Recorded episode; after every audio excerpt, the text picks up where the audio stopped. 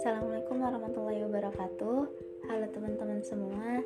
Di sini saya akan sedikit menjelaskan tentang ruslak tanah wakaf dan penerapannya di Indonesia.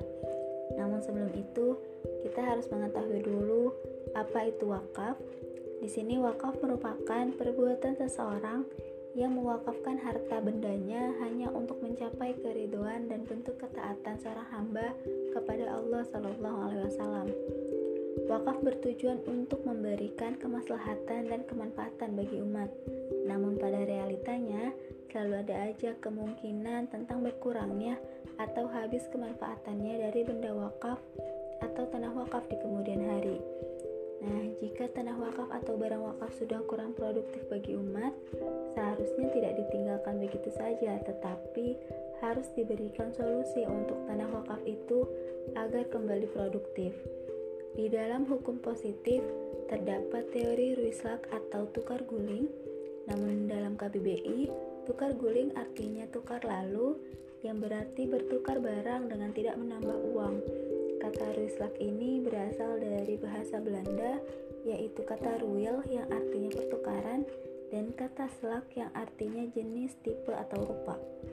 Sedangkan dalam Undang-Undang Hukum Perdata Pasal 1541, ruislak dapat diartikan dengan perjanjian tukar-menukar suatu benda atau barang yang mempunyai jenis dan tipe yang serupa. Nah, pada sekarang ini, tukar guling atau ruslak tanah wakaf belum begitu familiar di masyarakat. Kenapa? Karena kurangnya pemahaman masyarakat terhadap wakaf dan ruslak tanah wakaf. Padahal, ruslak tanah wakaf ini bisa menjadi salah satu penyelamat dalam memproduktifkan kembali tanah wakaf agar dapat terus dimanfaatkan. Nah, sebelum lebih lanjut, kita harus mengetahui lebih dulu apa landasan dari wakaf itu tersendiri. Yaitu ada pada surat Al-Baqarah ayat 267 yang artinya wahai orang-orang yang beriman, infakkanlah sebagian dari hasil usahamu yang baik-baik dan sebagian dari apa yang kami keluarkan dari bumi untukmu.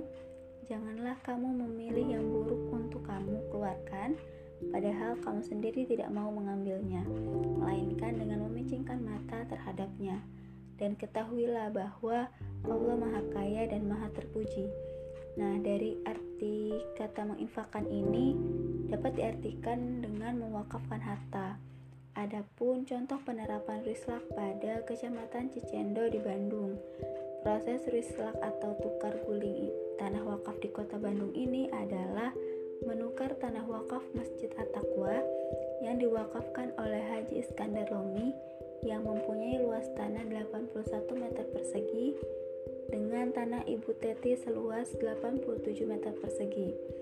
Hal yang menjadikan adanya proses rislak ini adalah sarana jalanan yang kurang strategis bagi warga yang akan menunaikan ibadah ke masjid dan terutama jamaah warga sekitar Masjid At-Taqwa yang sudah berpindah tempat karena adanya pergusuran untuk dibangunnya sarana pertokoan.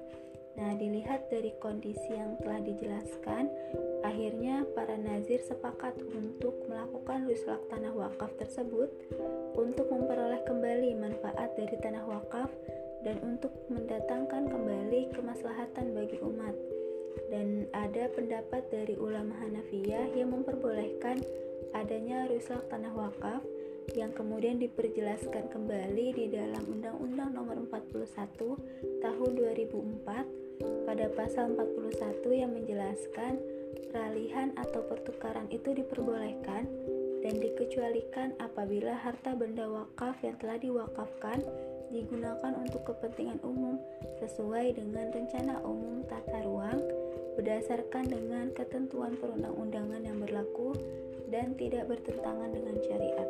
Wallahu a'lam bishawab.